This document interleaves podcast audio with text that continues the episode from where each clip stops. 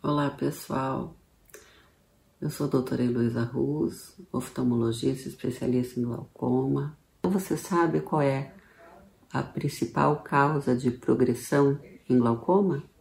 É não fazer o tratamento.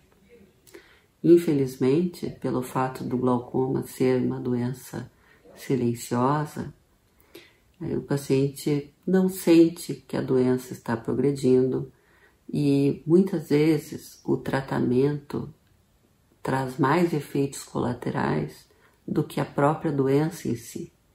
Então, quando o paciente recebe o diagnóstico do glaucoma, o médico institui um tratamento que muitas vezes o paciente não consegue fazer. E, e às vezes ele faz, usa o, o colírio por uma semana, por um mês e não persiste naquele tratamento.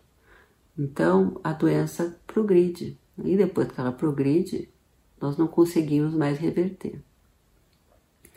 Então, se você não conseguiu, não consegue fazer seu tratamento, fale com seu médico. Né? Você precisa ter uma relação boa com o médico que lhe acompanha, eh, porque glaucoma é uma doença é, crônica para a vida inteira e você vai precisar tratar de alguma forma. Existem outras opções de tratamento, não apenas colírios, existem também vários tipos de colírios que, que você pode tratar, não existe talvez só aquele que te deu problema. Né? Existem lasers, existem opções de cirurgias ou a combinação de tratamentos, né? Mas converse com o seu médico é, para que ele saiba que você não está conseguindo tratar e que saiba que você é, não está tratando, porque muitas vezes, quando você não está tratando a doença, essa doença está progredindo e essa evolução está indo para a cegueira, que é o, o maior medo que todos nós temos.